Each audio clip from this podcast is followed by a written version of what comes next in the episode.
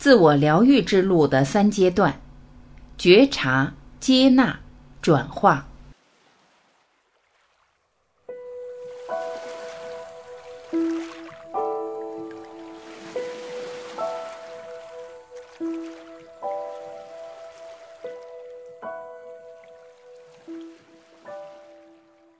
要根本的疗愈内在创伤，恢复人格平衡，有三个阶段需要经历，也可以说是不可省略的三个步骤。第一阶段，自我觉察。觉察的对象不是别人，而是自己的内心状态。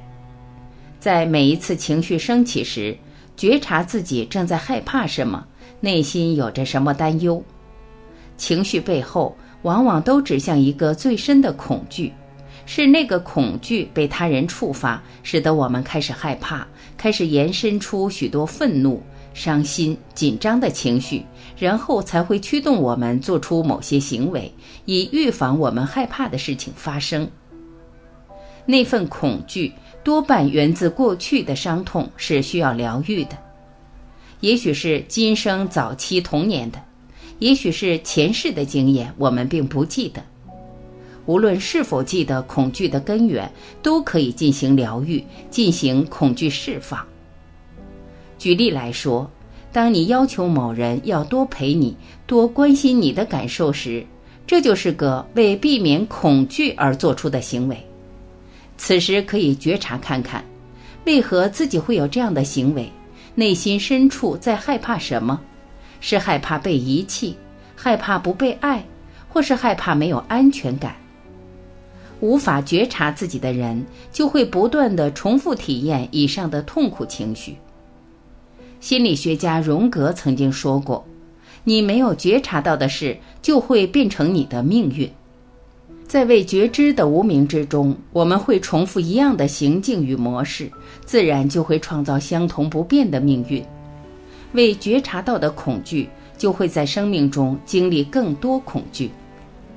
然而，一旦让觉察照亮内在的恐惧，从内在疗愈转化，进而改变外在行为，生命的剧情就会开始改变。命运为果，内在是因。直接改变外在的人事物，往往徒劳无功。只有了解自己内心深处的恐惧或创伤，才是从根本转化生命的方法。也因此，自我觉察是非常重要的第一步。一旦有了觉察，你就等于开启了疗愈之路，生命也将因此有更多可能性。第二阶段，接纳。当我们觉察到内在的恐惧时，切记不要批判，如实的接纳它。批判与谴责非常容易在觉察之后产生，因为我们都希望不要痛苦，排斥痛苦，往往觉得恐惧、负面情绪这类会带来痛苦的东西是不好的，而面对他们，第一个反应就是批判。觉察到恐惧后，很容易忍不住批判。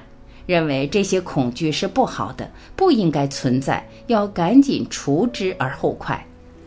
然而，越多的批判，常常越无法让恐惧与情绪消失。所有恐惧与情绪，就像一个受伤胆怯的孩子一样，当他害怕的时候，如果对他说：“你不应该害怕，你这样太胆小了。”孩子只会觉得自己好糟。勉强自己表面上忍下来，但内心还是害怕的不得了。同样的，恐惧与情绪受到批判后，或许会暂时压抑下来，但不会消失，只会积累下来，日后又在同样情境下被勾起来，变成更大的恐惧、更多的情绪。接纳是一种爱的表现。接纳意味着。我不认为这样好或不好，我就全然的接受它，接受它本来的样子，接受它存在着。接纳是拿掉所有的应该或不应该，应该与不应该是二元对立的思考，在爱与接纳的角度来看，则是容纳一切，没有好坏对错的二元想法，不做切割。容纳一切，当然也就包含我们所面临的恐惧、伤痛、情绪等等。这些表面上看来负面的东西，是为了帮我们找回内在的爱与力量。其实无法区分好坏，它们只是此时此刻你的状态之一。第三阶段，转化。当一个恐惧或伤痛已经被觉察，也被接纳之后，就可以来到第三阶段，放下因为这份恐惧所形成的旧模式、重复的行为，重新选择新的行为模式。所以这个阶段也包含放下。放下谈何容易？人是有惯性的，因为需要安全感。用过去的模式过生活，虽然不见得舒服，但至少熟悉、可预测，较不会有意料之外的结果，相对来说是安全的。为了这份安全感，我们往往紧抓着一种固定的想法、做法，也因此常常用惯性来过生活。所以，生命常常安排一些意外来帮我们打破惯性，突破旧的生命模式。意外往往措手不及，连预防都没办法，只能当下立即做出改变。意外多半是为了促使我们改变而发生的，但如果我们已经觉察到自己需要转化了，我们便有了自觉。人有了自觉，就不需要由意外来逼迫我们行动了。